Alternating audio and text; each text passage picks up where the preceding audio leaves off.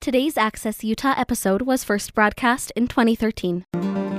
Welcome to Access Utah. I'm Tom Williams. We're going to talk about Ogden today, specifically 25th Street. Book, 25th Street Confidential by Val Holley. The subtitle is Drama, Decadence, and Dissipation Along Ogden's Rowdiest Road. And this is emblematic, Val Holley says, of larger themes in Utah and U.S. history. Generations of Ogdenites have grown up absorbing 25th Street's legends of corruption, menace, and depravity. The rest of Utah has tended to judge Ogden by that street's gaudy reputation.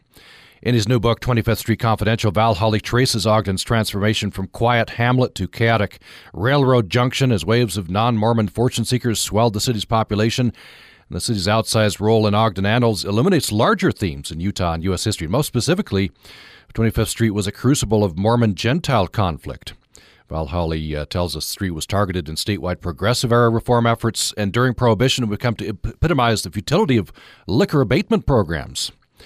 And he spotlights larger than life figures like Mayor Harmon Ward Peery, Belle London, the most successful madam in Utah history, and Rosetta Ducini Davy, fascinating figure. Val Holley is a native of Weber County, attended Weber State College, received a degree in journalism from BYU, a doctorate, uh, a law degree from University of Utah, and a master in library science from Catholic University of America. And he's been a law librarian for several decades and independent historian in Washington, D.C. He's the author as well of James Dean, the biography, and Mike Connolly and the Manly Art of Hollywood Gossip. Val Holley, welcome to the program. Thank you. I'm very glad to be here. So, growing up in Weber County, inevitably you would have heard stories of 25th Street. What what sorts of stories did you hear? Oh dear, it was so long disparaged as a disgrace and a, a gambling hell. Uh, in 1911, the Reverend of Ogden's First Methodist Church called it one of the most disgraceful gateways to a city on the continent even up in Logan, where you folks' radio program is, uh, Ogden's reputation from 25th Street was just terrible. We had a former city councilwoman in Ogden named Doreen Jeske. She tells us that in sixth grade in Logan, her teacher said, if you went down to 25th Street, you took your life in your hands if you dared to visit. Hmm. You quote uh, uh, Tom Owens, this is in the preface, I think, Overseas in the Army, uh, people would learn he's from Ogden and they start telling him 25th Street stories. Oh, yes. A lot of those fellows had been on 25th Street in World War II, whether just passing through on troop trains or whether having been stationed at one of the military installations nearby, such as Hillfield or uh, Ogden Ordnance in Sunset, or the uh, Ogden Quartermaster Depot, which is now the which became the Utah General Depot. Lots of lots of soldiers came through and experienced 25th Street's wild, chaotic craziness. Now, as as something becomes legendary, there's it's hard to pick out the fact from the fiction. You treat this in your preface. In fact, you uh, quote Richard Selcer. You say chronicler of the old Hell's Half Acre District in Fort Worth, Texas. Um, he says what is known today is about two thirds myth problem with getting to the historical roots is that the historical viewpoint languishes while the mythology is self perpetuating. That's certainly true, isn't it? It is. In Ogden, there are so many stories about Ogden. Uh, the best of, about which I can say is that there isn't, there's never been any evidence produced to support them. For example, that Al Capone was hiding out from the law in Chicago in Ogden during the Depression. Uh, there's another one that you kind of wish it was true. Um, a uh, Kate Flint. Oh, Kate Flint. Yes, a very famous madam in early Utah uh, railroad era history in in Utah. She uh, operated her, her bordellos in Corinne and Salt Lake, but there was never any evidence that she operated in Ogden. So for her to have purchased the, the rumor is that she purchased Brigham Young's carriage at auction, and then, as sort of a thumb in the eye to the Mormon population of Utah, drove it through the streets of Ogden.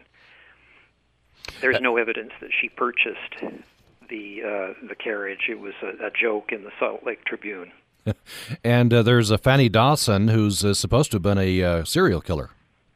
Oh yes, I am not quite sure how that uh, story got started because the record shows that Fanny Dawson was never tried for a murder. The, the most serious thing she ever was charged with was operating a boarding house without a license. Hmm. Uh, your first chapter is titled Ogden Envy. I want to ask you why that. Here, here's your uh, here's a quote and epigraph before you start the chapter. This is a quote from the Salt Lake Tribune. Ogden has one advantage uh, comparing Ogden to Salt Lake City. Its people are wickeder than ours, and the wicked people, as a rule, are different from those who get all their punishment in this world. The source of the great envy that Salt Lake had for Ogden in the 19th century was the railroad. Brigham Young desperately wanted the Union Pacific Railroad to be routed through Salt Lake City. But because the topography to do that was far more prohibitive, uh, the Union Pacific routed the railroad through Ogden and around the north side of the Great Salt Lake. That was really the source of uh, all of the envy that Salt Lake had harbored for Ogden. all the financial benefit from the railroad came into Ogden and not Salt Lake. And uh, until the railroad came, you write that Ogden was just sort of a sleepy, typical Mormon outpost. That's correct. They, it was just considered a, a sleepy town on the stage road into Idaho and Montana. But once the railroad got there, construction began, and uh, travelers came through, and their expectations of hospitality needed to be catered to. So you had hotel men and other people who wanted to make money off this uh, off this phenomenon of people who, when they traveled across the United States, had no choice but to transfer from the Union Pacific to the Central Pacific there at the railroad junction in Ogden. So you had people stampeding to to Ogden to make money by catering to these expectations, which were somewhat different from those of Mormon culture. So there was a culture clash from the beginning after the railroad arrived. I guess it was inevitable. Was it inevitable that you'd have a street like 25th Street uh, spring up at a major railroad junction like this? I think it is inevitable. I think uh, any town that is a transportation hub has this one fellow wrote, maybe they call it Larimer, which of course is a famous Denver Tenderloin Street, Larimer or Mission. But every western town that ever amounted to anything has a 25th Street. It usually staggers up the hill from the depot or the riverboat landing, and it is always a legitimate street, hmm. uh, business-wise. Yeah, so the the uh, you'd have a lot of merchants there, and you'd just have a lot of people traveling through, and so it'd, it'd be probably you'd have the same character, I suppose, in, in any Western town. Yes. Uh, there was a fellow named Paul Kinsie who was director of field studies for the American Social Hygiene Association, and therefore an expert in prostitution all around the country. He wrote, The railroads that run into Ogden. No, that's not the right quote. The location of some cities seems to make it easier for men to become customers of prostitutes. Up to the early 1940s, Ogden, Utah was a popular locale for prostitution because it was a rail junction. Men could visit a brothel between trains and indeed might plan their travel to permit a layover in Ogden. Some natives would enjoy driving their cars to Ogden's 25th Street on Saturday nights to watch the prostitutes and their clients. Mm. But very colorful. We'll get into some of the larger than life figures and and and the history. I suppose I don't know. We we don't we have no word. Brigham Young perhaps may have regretted the railroad coming to Salt Lake if that had happened. Uh, now this is this is interesting. Salt Lake had as much, if not more, gambling, prostitution, and illegal liquor. Really, it doesn't have that. So reputation? I don't know. Uh, I I don't know that uh, that particularly bothered Brigham Young. I think he was able to deal with it. Uh, so, so it had every bit as much, but the, of course, the reputation of the, the two towns is very different. Yes, it is. I think the real reason that Ogden got far more mileage out of 25th Street, which was its Tenderloin district, is that uh, you had a combination of politics, politics and economics and cultural clashes going on there. In 1889, Ogden was the first city, first major city in Utah, to have its government pass from the hands of the People's Party, which was the Mormon Party, to the Liberal Party, which was the non Mormon Party. and uh, that was that didn't sit well with uh, with the People's Party at all. They uh, they started to cause a lot of disturbance and uh, a lot of make a lot of accusations that the Liberal Party was relaxing the enforcement of vice laws there along the street. So you had this. Uh, you had you had the the Mormon Party, which was rather beleaguered, beleaguered, fighting to maintain control of the town, but you also had the economic lifeblood of the town, which was the railroad, leveling the playing field, and that was a unique situation. It didn't exist in any other city. So this that is a... probably why 25th Street got the mileage out of its bad reputation that it did. Were there promoters? Imagine if you're a merchant on 25th Street, you you don't mind its reputation as long as people keep coming. Uh, that's another thing that has sort of been lost to history. The majority of the storefronts on 25th Street were legitimate businesses, whether butchers or milliners or grocers uh, and the like. Uh, I wonder if you could uh, expand on this um, this Mormon Gentile conflict. You say that this was a real touch point. This this election, the first city to to transfer over, and, and I imagine that conflict went on. Yes, it did. Uh, the first Gentile mayor there was Fred Kiesel, and he took office pledging to conduct city business without partisanship or discrimination. But uh, in spite of that statement, one of the liberal city government's first actions was to pass an ordinance setting aside the city block, which for decades had been home to the Mormon Tabernacle, for use as a public square. The council believed that the church had never secured proper legal title to the, the uh, Tabernacle Square. And because of that, they started allowing circuses to come and pitch their tents on Tabernacle Square and uh, other public things, public events, which probably were not in keeping with the spirit of the uh, tabernacle and its its activities there. Hmm. That, of course, probably really stirred up the People's Party more than the uh, than, than losing the election had. And so, at that point, uh, the Deseret News and other People's Party voices started accusing the liberal city government of not enforcing the vice laws.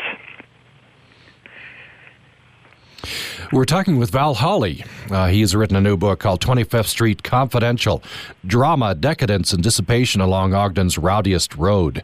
Val Holley says, we've been talking about this, that. Uh, uh, the street's outsized role in Ogden Annals uh, illuminates larger themes in Utah and U.S. history. Uh, one of those large themes is the crucible of it was a crucible of Mormon Gentile conflict. By the way, this uh, book has been published by University of Utah Press. It's out and available now. Uh, we are going to take a brief break. When we come back, I'll have Val Holley tell me a few stories. Um, uh, Belle London, the most successful madam in Utah history. Uh, Rosetta Ducini Davy, heiress to London's legacy, became a celebrity on the street, in the courts, and in the press. Mayor Harmon Ward Peery, who filled the city treasury with fees and fines from these vicious establishments. And we'll ask Val Holley these legends of corruption, menace, and depravity. Um, which of these were true? And then, of course, we'll go to present day. Present day Ogden has embraced 25th Street's reputation and history, as many Western towns have done on these sorts of uh, streets, and has successfully promoted it to uh, tourists. We'll ask what that means. More with Val Holley following the break. I'm Stephen Dubner. On the next Freakonomics Radio, good intentions are nice, but when it comes to social programs, wouldn't it be even nicer to know what actually works? People just assume that if you do something that sounds good, that it's going to have positive effects, but it's actually more complicated than that. When helping hurts, that's next time on Freakonomics Radio. Listen in Thursday morning at 10 here on Utah Public Radio. Are you looking for a way to make your nonprofit organization more visible to our statewide community? Utah Public Radio's community calendar highlights events across the state, including musical performances, festivals, live theater, art shows, dance, educational or guest lectures, workshops, volunteer opportunities, and more. We have a more user friendly submission page. Just visit the UPR website at upr.org and click on the community calendar link. There, you can review the submission guidelines. Next time on Ask Me Another, our Women in Comedy Month continues as we revisit our show with comedian Michelle Wolf, who dishes out some critiques on the media. They're selling their books, their TV, their newspapers. He is selling it all for them, and they are all getting so rich, why we suffer immensely. So join me, Ophira Eisenberg, on NPR's Hour of Puzzles, Word Games, and Trivia. Saturday morning at 10 on Utah Public Radio. Today's Access Utah episode was first broadcast in 2013. You're listening to Access Utah. I'm Tom Williams. We're talking about Ogden. Ogden's history, Ogden's reputation, specifically 25th Street. The book is 25th Street Confidential Drama, Decadence, and Dissipation Along Ogden's Rowdiest Road. If you uh, grew up in the Ogden area, you can't help but have heard stories of 25th Street. And uh, this has tainted, you could say, or enhanced Ogden's reputation for the rest of Utah and, in fact, around the world. And there's some uh, larger than life figures we'll get to talking about Mayor Harmon Ward Peery, Belle London, Rosetta Ducini Davy, and others, and some more of this history. Val Holley is the author. The book is out from University of Utah Press. On our Utah Public Radio Facebook page, this is what Dallin Phillips writes. I can remember my dad telling me when I was little that it was the most dangerous street in the world. I'm going to be sure to listen. So thanks for listening, Dallin. Val Holley, the most dangerous street in the world. I, I guess uh, parents, a lot of parents did uh, um, warn their kids not to go to 25th Street. It's true. Even throughout the state, uh, in cities like Logan and Salt Lake, parents were telling their kids that decent people just simply didn't go there. So even as far away as Logan or other areas. That's true. That's yeah. true. It was known all around the state. Uh, let me ask you: so that we have legends of corruption, menace, depravity. Um, I, I, imagine to some extent those are true. What? Tell tell me how how corrupt, how depraved. Well, during Prohibition, you can imagine that uh, officially liquor was outlawed along the street, and yet ironically, it was easier to get a drink in Ogden during Prohibition than other, any other time in its history. And you don't need to take my word for that. Uh, there was an Ogden man named Ray Olson who became manager of the Utah League for Prohibition Repeal. That was in 1933. He said there are more saloons today in Ogden than there were in 1917. The sale and distribution of liquor in Ogden is freer today than at any time during the city's history. It was quite interesting to look into this. Uh, you know, there were there had been rumors all all along that during Prohibition the police looked away. They accepted money not to arrest uh, keepers of not I shouldn't say saloons. They called them soft drink parlors. Not to arrest soft drink parlor proprietors for selling liquor. Not just uh, local police, but the federal agents as well.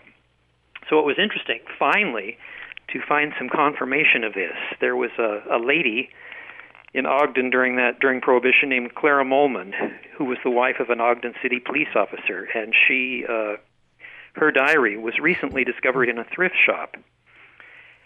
Now, uh, Deputy Molman was often the star witness in prosecutions of uh, people accused of illegally selling or manufacturing liquor. He would uh, he would conduct a lot of the raids. But in Mrs. Molman's diary, we learn that uh, that he was often getting calls from bootleggers, and as she put it, uh, they'd call every payday to request a quiet little talk in the parlor with closed doors and drawn blind, uh, drawn blinds. Ooh la la, piling up and she'd say he'd come back from these uh, these meetings. Uh, he would roll in at 3 a.m. tied up proper. So uh, it was quite interesting to find this uh, primary source on uh, on a deputy sheriff who accepted bribery money to look the other way. He was also uh, he was also the largest man in the Weber County Sheriff's Department. And when the bulk of confiscated whiskey stills became so great that it was unmanageable, they handed him a sledgehammer and told him to uh, to smash them to pieces, which he did. So that was his public reputation. But from the recently discovered diary, we learned that uh, he wasn't quite so quite so upright. Interesting. This is how history comes to light a lot of times. Uh, find find a journal in a thrift Mhm. shop. Now that was the fate of whiskey stills, but what was the fate of confiscated whiskey? Uh, Bernard DeVoto, who is Utah's uh, and Ogden's most famous uh, native writer, who was the first Pulitzer Prize winner from Ogden, wrote a memoir of Ogden during the Prohibition years that was never published until last year, also by the University of Utah Press. Uh, DeVoto revealed that the police would regularly deliver large quantities of confiscated whiskey to the local American Legion post. And in fact, he said that the officers of the American Legion post, of which he was one, put in place, uh, strategically put in place members of the police force in the organization of the American Legion. So they had an inside track to the police.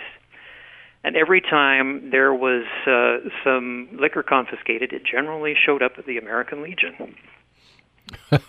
At the American Legion. Yes. and that's from Bernard DeVoto. I'm trying to Yes. wrap my mind around that.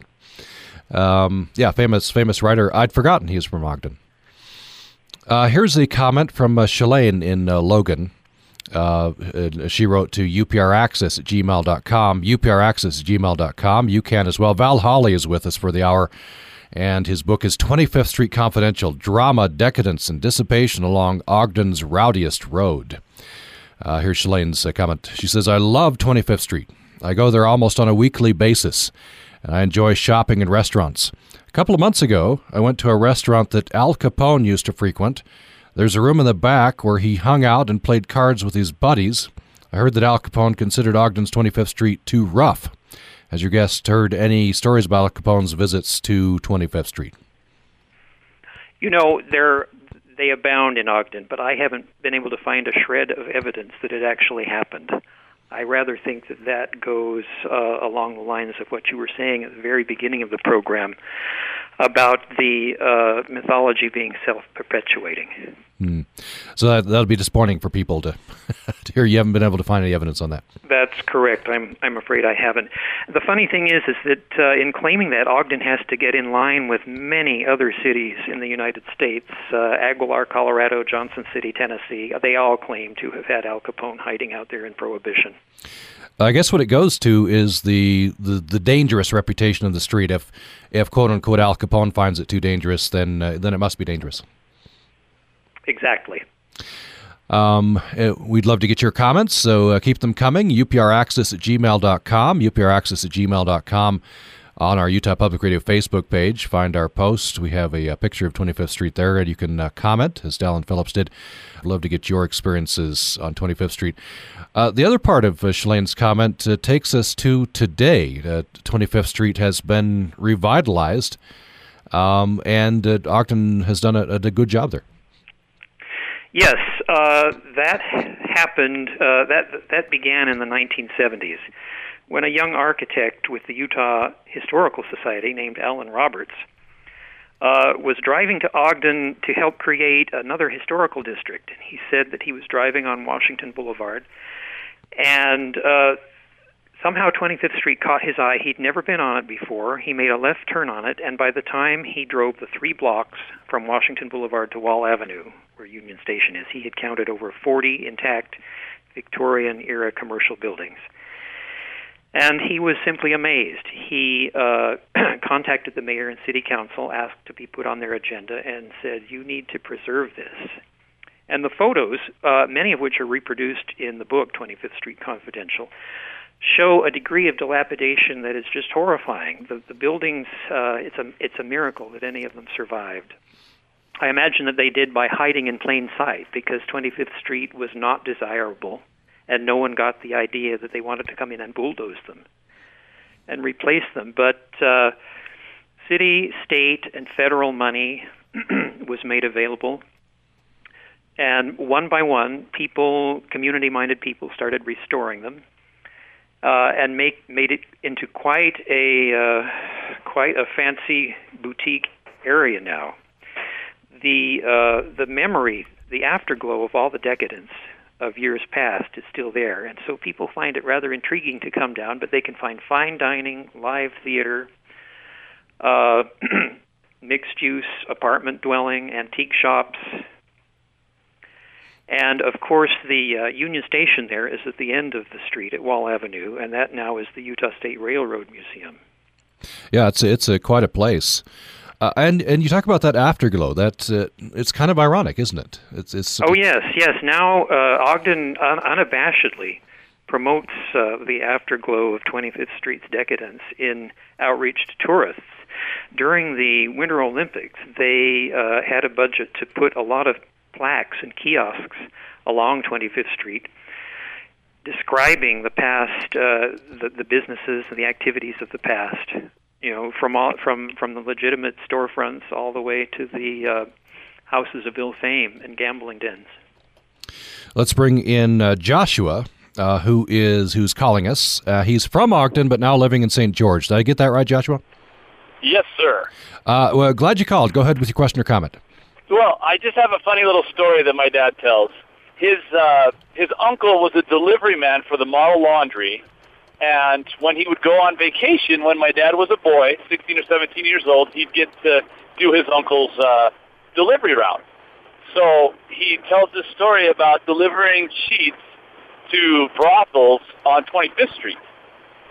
And he said that he went into the the brothel and and the, the madam invited him in and he sat down to have a cup of tea and talk with the ladies. And while he was there, um, an officer, a police officer, came in to check on things, and the police officer happened to be the older brother of one of my father's friends. And so before my dad got home, the officer had called his mother, who had called my grandmother, and my dad never got to deliver laundry again. thanks, thanks for sharing that, Joshua. You know, I've You're heard welcome. many stories like that in talking to uh, men who are older now. In those days, much of the business in Ogden involving deliver uh, involved delivering products to brothels along 25th Street. More often, uh, I, I would hear stories of delivering soda pop there, but in all cases, the young men who were really only teenagers would uh, would work very hard to carry heavy cases of soda pop up the stairs to these establishments, and the ladies loved them. Uh, it seemed to be platonic and all above board, but they they would take some of these young men under their wing and and and, and pamper and compliment them while they were there and, and tip them. Interesting. Uh, we have this comment from uh, Sarah Elliott uh, Langston on our Facebook page. You can you can post there as well. Utah Public Radio Facebook. Look for the uh, the black and white photo of 25th Street. Uh, she says my favorite story about uh, 25th Street has to be Rose Davy driving around in her pink Cadillac with her ocelot. Oh yes, Rose Davy was the most famous madam of 25th Street during the 20th century. She operated the Rose Rooms, which were at the corner of 25th and Lincoln, from 1948 to 50. She was a very beautiful woman. She had a natural instinct for publicity. She had a flair. She was a celebrity on the street, in the courts, oh, in the courts especially, and in the press. And uh, part of her mystique also involves her husband, Bill Davy, who was a burglar and gambler and uh, had his own businesses along the street. He had uh, what I think of as a miniature casino, the Key Club, 200 and a half 25th Street, across from the Rose Rooms. He had uh, a number of uh, state chartered clubs that dispensed illegal liquor. So, between the two of them, maybe you could even call them 25th Street's power couple of the mid 20th century. And, and you said uh, famous on the street, in the courts, and in the press. She was, I guess, she appeared in, in the courts because of her activities. Oh yes, she was arrested uh, rather often, whether for uh, raids on the Rose Room or for dispense for selling narcotics, and uh, that was something that uh, was also going on in the street in those times. She had a local physician in Ogden who supplied her with those to sell.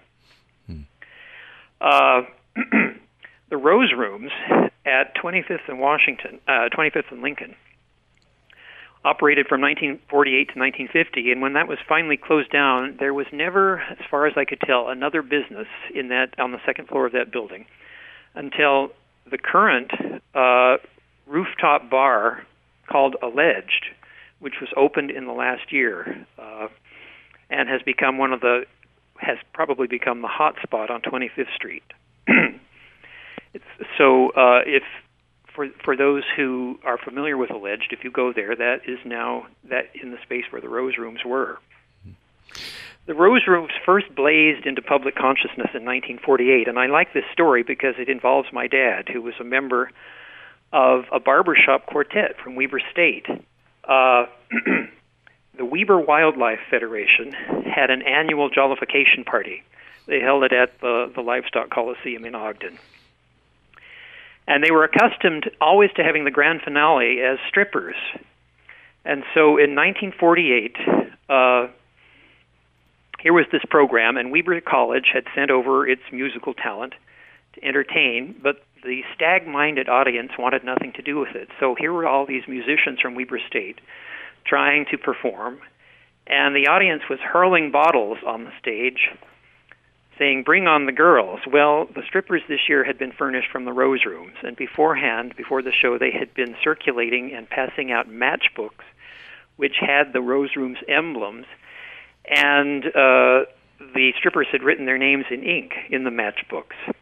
So the police hurried to the uh, livestock coliseum and arrested not the bottle throwers, but the strippers. And this was the first time that the Rose Rooms had ever been in public consciousness. And immediately, their rooming house license was revoked by the city commission. That didn't stop them from continuing to operate for another two years.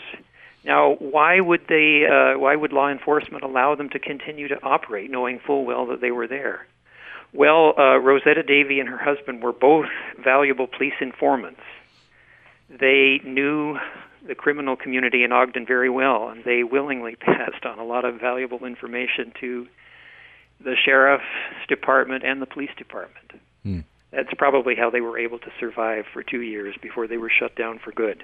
Oh, fascinating. Uh, we're going to take another brief break. When we come back, more with Val Holley's fascinating uh, history of 25th Street in Ogden, which also becomes, uh, uh I guess, uh, colors Ogden's reputation with the rest of Utah and the world. Legends of corruption, menace, and depravity. The rest of Utah has tended to judge Ogden by 25th Street. Uh, and in present day, Ogden has embraced the afterglow of 25th Street's decadence, successfully, successfully promotes it to tourists, and of course, it's a fascinating place at this point. When we come back, we'll have Val Holley tell us about Mayor Harmon Ward Peery, Belle London, the most successful madam in Utah history, and uh, other uh, aspects of this history. We have a, a uh, question from Steve in Arizona. We'll get to that following the break. More following the break.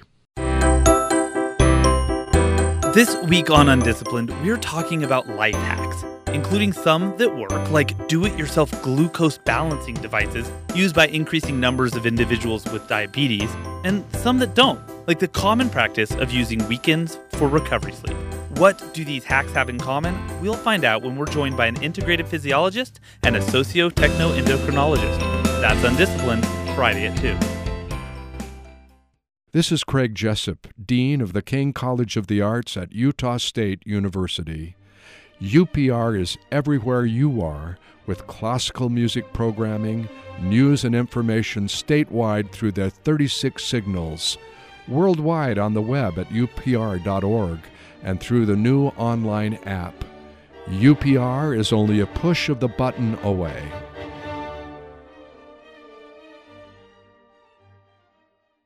When you think of Milwaukee, what's the first thing that comes to mind? Do You just drink beer all day? Just be honest. No one's listening. So just what do you do? Do you drink beer all day? Yes. Yes. There, there's a certain amount of quality control checks you must do. Live from Milwaukee, beer and all other things watery. Next time, on to the best of our knowledge from PRX. Sunday morning at 9 on Utah Public Radio. Today's Access Utah episode was first broadcast in 2013. Thanks for listening to Access Utah today. I'm Tom Williams. Generations of Ogdenites have grown up absorbing 25th Street's legends of corruption, menace, and depravity. And the rest of Utah has tended to judge Ogden, known in its first century as a gambling hell and tenderloin, and in recent years as a degraded skid row, by the street's gaudy reputation. And though uh, the uh, street has uh, undergone a renaissance, and present day Ogden embraces the afterglow of that uh, decadent reputation, um, it has uh, colored uh, Ogden's reputation and it plays a role in larger themes in Utah and U.S. history, most significantly, Mormon Gentile conflict. It was also targeted in statewide progressive era reform efforts and had come to epitomize the futility of liquor abatement programs. We're going to learn about a couple of other fascinating figures from this history Mayor Harmon Ward Peery and Belle London, the most successful madam in uh, Utah history. Val Holley is with us. He's a native of Weber County, attended Weber State College, received a degree in journalism from BYU, a uh, law degree from University of Utah, master's in uh, library science from Catholic University of America, and uh, for uh, some time he's been a law librarian and independent historian in Washington, D.C. He's the author of James Dean, the biography, and Mike Connolly and the Manly Art of Hollywood Gossip, in addition to this book, 25th Street Confidential. Let's start to this last segment of the program. By the way, we have another uh, about 10 minutes left in the program. This is what Steve, uh, his question via email. Do trains no longer come through Ogden? If not, how long has it been since the last train came through town? And to where has the railroad line been rerouted and why? The railroad now bypasses Ogden. It uh, it goes through uh, Salt Lake instead railroad passenger service started to, to decline greatly in uh, the 60s. And uh, I think I'm a little fuzzy on this. I think the last passenger train came through in the uh, in the early 80s when Amtrak replaced the service. Even that doesn't come through now. Uh, the trains bypass Ogden and uh, have the servicing done in Salt Lake. When did uh, this, I guess, the, the height of this era, you call it decadence, um, start to taper off? I would say in the 50s. Uh, at that time, as I said, the uh, railroad passenger service started to taper off at that time, and also, uh, well, so it did. The trains were not disgorging as many people onto the street. Also, uh, the uh, sheriff's department of Weber County in the 50s raided a lot of the businesses and closed them down for good. Um, we have uh, we have this uh, brief comment on our Facebook page from Larry Jensen, referring to the photo looking down 25th Street. I assume he says that's a classic photo. Uh, Val Holley, uh, maybe talk about that a little bit. That photo on the page seems to be seems to have been taken from the uh, it was taken from Union Station looking east. Seems to have been taken in the 20s. And at that time, all of the uh, best buildings from the commer- uh, in the commercial style from that era were still standing and intact. You had a lot of three-story hotels. You had at the uh, end of the street where the where it intersects Washington Boulevard, the Grand Broom Hotel, and uh, the Reed Hotel, kitty corner from that. And uh, you also had the wonderful old Model Ts parked diagonally on both sides of the street. You had streetcar lines. So all of what you see in the photo illustrates the enormous amount of business that was transacted there every day. Yeah, that is a, a classic photo. By the way, how, how much of how many of the original buildings are there? If, if I were to go to 25th Street today and take your book along with me, how how many of these places would I be able to to, to look at? As I recall, there are about 41 or 42 still there, and these were all carefully documented in uh, a report put together by Alan Roberts, who I mentioned in the last segment, who was with the Utah Historical Society, a very talented architect. These were included on the form which nominated the street for the National Register of Historic Places. That's now called the Lower uh, 25th Street Historic District. Mm. You uh, begin your uh, chapter on the Renaissance with an interesting quote. Um, uh, I'll just quote this. One of the most cynical cliches in architecture is that poverty is good for preservation. The poor don't bulldoze uh, historic neighborhoods to make way for fancy new high uh, rises. That's correct, and that's why, that's principally why these buildings have survived, because uh, when the street was so dilapidated, it was not desirable, and no one wanted to go in there and tear the buildings down and put up new ones because at that time certainly no one would have come. The uh, the reputation that I remember, um, you know, coming to never lived in Ogden, but coming to Cache Valley, was of 25th Street as a degraded Skid Row. Because there was a period where it had that reputation. What? Uh, how bad did it get? It got pretty bad. Uh, there were two liquor stores on the street in the 60s. There was the Salvation Army, and uh, just a lot of drifters, uh, alcohol addicted, unfortunate people found their way there and uh, could either squat in abandoned buildings uh, or, uh, or or or have an existence in flop houses, hmm. which were inside the dilapidated hotels all along the street. Also, there were uh, there, there there was there were a number of restaurants that uh, were very kind to these people and would uh, feed them for free and, ca- and cash what few checks they had. Mm. So it seems like it was a naturally occurring place for these people to uh, to live. Before we uh, conclude, we have about uh, seven minutes left. Uh, I want to have you tell me about uh, two of the, the very fascinating, many fascinating characters, but uh, in your book, Belle London, the most successful madam in Utah history. Tell me a bit about her. Yes, Belle London was there from 1889 to 1914, and she was a very smart woman. She was an excellent businesswoman. She had any number of brothels on 25th Street. The most famous one was her grand parlor house in Electric Alley, which was an alleyway uh, between 25th and 24th Streets.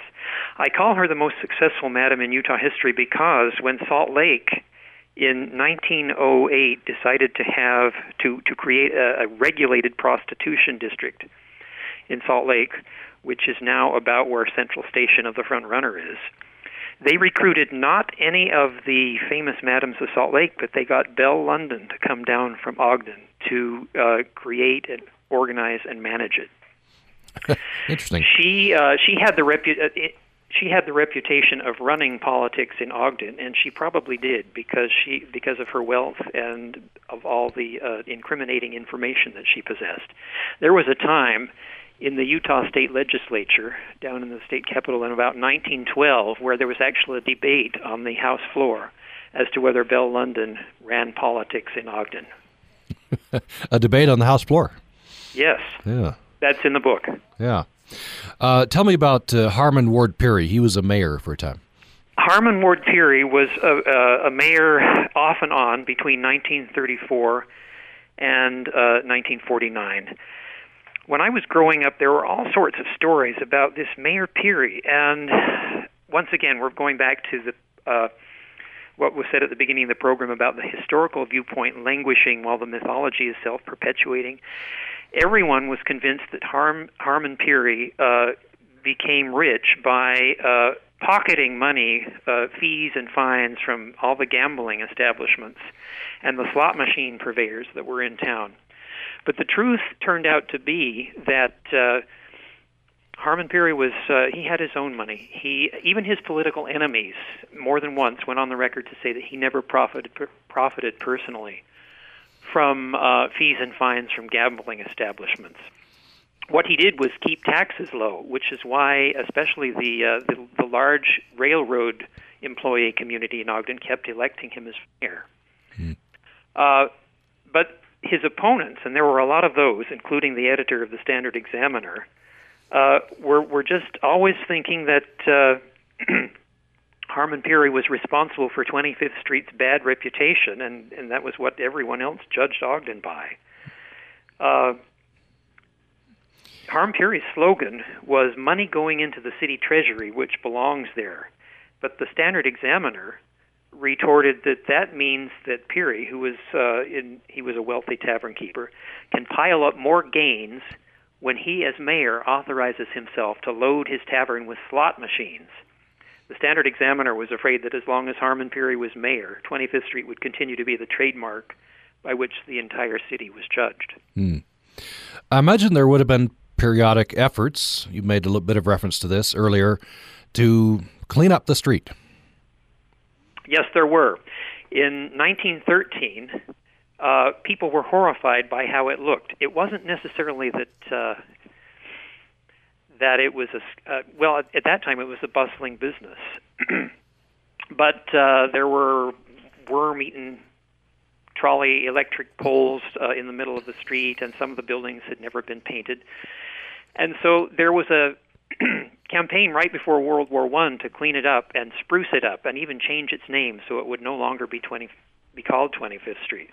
Ironically, in the 70s, when the mayor and city council started to uh, create programs to restore 25th Street, they said they want to restore it.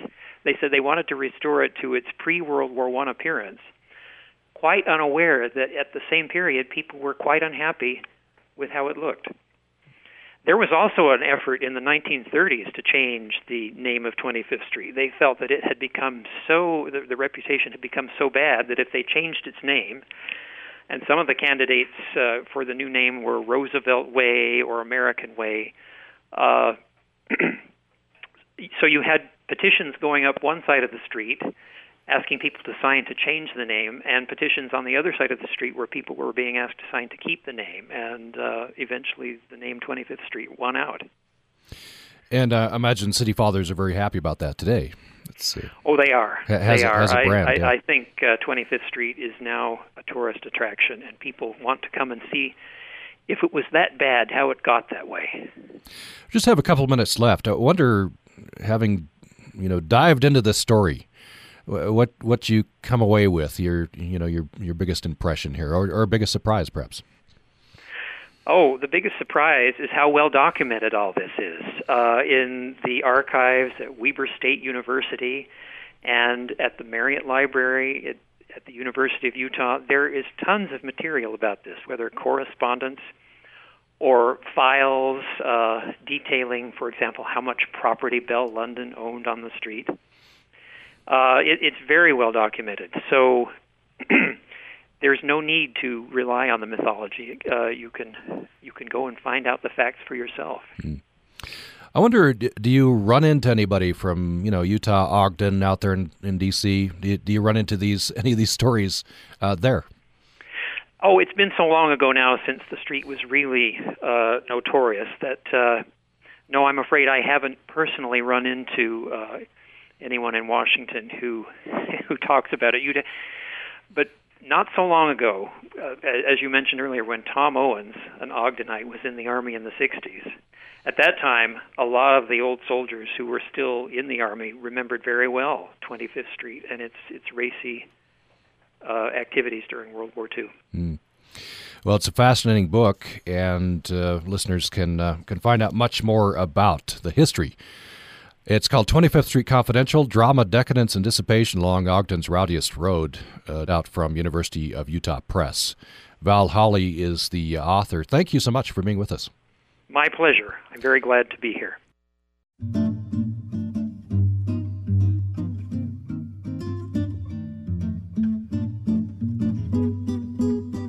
Next up is Bread and Butter, a culinary chronicle with Lael Gilbert. I've heard a lot of conversations lately about clean eating. The idea behind this movement, or fad, depending on your take, is that eating lots of real foods, veggies, fruit, whole grains, and plant based protein, is the best way to eat. It also implies that you should eat as close to nature as possible, minimally processed, not packaged, or originating from a factory. It's really not in me to criticize other people's way of eating, but this is a trend that's been bugging me more and more lately. The phrase began with good intentions. Most of us really should eat more veggies and be more aware of where our food comes from. But clean eating has taken on a new elitist form. The implication is that if you're not eating clean, what you put in your mouth is dirty, lazy, unhygienic, or immoral, and it's simply not true. It's more from a sense of awareness about food into a diet driven, shame built system. Not only does the phrase encourage a hierarchical model for eating, it's out of reach for all but a privileged few on a global scale. And there's more and more evidence that such a restrictive eating diet can open the door to eating disorders. It isn't going back to our natural state. Our natural state 150 years ago was stuffing ourselves with lard to stave off the winter chill. Or 300 years ago, it would have been eating in season and trying to avoid plague water. Is that a more natural state than how we eat today? What is the optimal diet for humans? It turns out someone has studied this. According to scientific research, there is likely no single natural diet that is best for human health. A study published in the Journal of Obesity Review looked at diets, habits, and physical activity levels of hundreds of modern hunter gatherer groups. Researchers found that they all exhibited generally excellent metabolic health while consuming a wide range of diets. Some of these folks got 80% of their calories from vegetable carbohydrates, others ate mostly meat. All of them consumed a mix of meat, fish, and plants, eating foods that were high in nutrients and fiber but it was also not uncommon for them to eat sugar, primarily in the form of honey. Researchers concluded that there is no one true diet, that humans can be very healthy eating a wide range of foods. But don't reach for the Diet Dr. Pepper just yet. There are some things we can glean from the clean eating principles, even if the craze has gotten a bit evil. First, use social media as a resource, not a guidebook. This may seem obvious, but it can be tough in our media saturated world. Just because one eating style works for one person doesn't mean it's universally applicable. Healthy is subjective, it's also highly personal. Emotional, mental, and physical well being all play a part in your health. But if you're sacrificing one of those to prioritize another, you aren't supporting the whole person. Next, eat more plants, but this doesn't mean eat veggies only or all the time. It means make more of your meals veggie based, and the other parts of the balanced diet will fall into place. Remember also that your meals don't have to be photogenic. There are plenty of delicious, nutrient dense foods that don't look very pretty. I ate a salad for lunch today that actually looked kind of sad but tasted delicious and gave my body the nutrients and fiber it needed to get through the day. Third, think honest over clean. A red vine may not be ideologically aligned with clean eating, but it accurately represents itself as an indulgence. It's what it claims to be. Is your candy bar pretending to be an energy bar? Or your bowl of sugar pretending to be breakfast? Put it back and go for the real thing. And finally, stop treating all packaged food as the enemy. Fresh food is wonderful for obvious reasons, but often we forget about foods that are just as nutritious in their preserved state. Canned or frozen veggies, fruit and lower sodium beans, lentils, chickpeas, and peas all retain their peak nutritional quality and cost a lot less. The bottom line is let's agree to leave the clean to the dishwasher and feed ourselves what we need without judgment, shame, or Instagram. This is Lael Gilbert for Bread and Butter.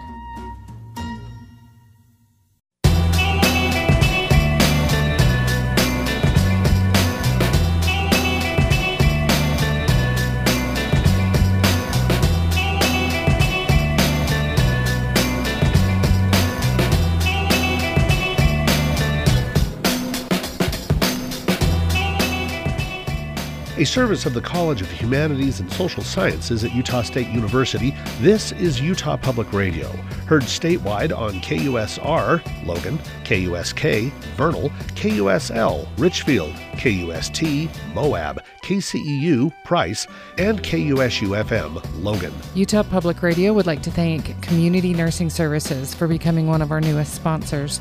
For more information on how you can become a sponsor, email debbie.andrew at usu.edu. Thanks for listening, and don't forget to download our UPR app so you can listen anywhere.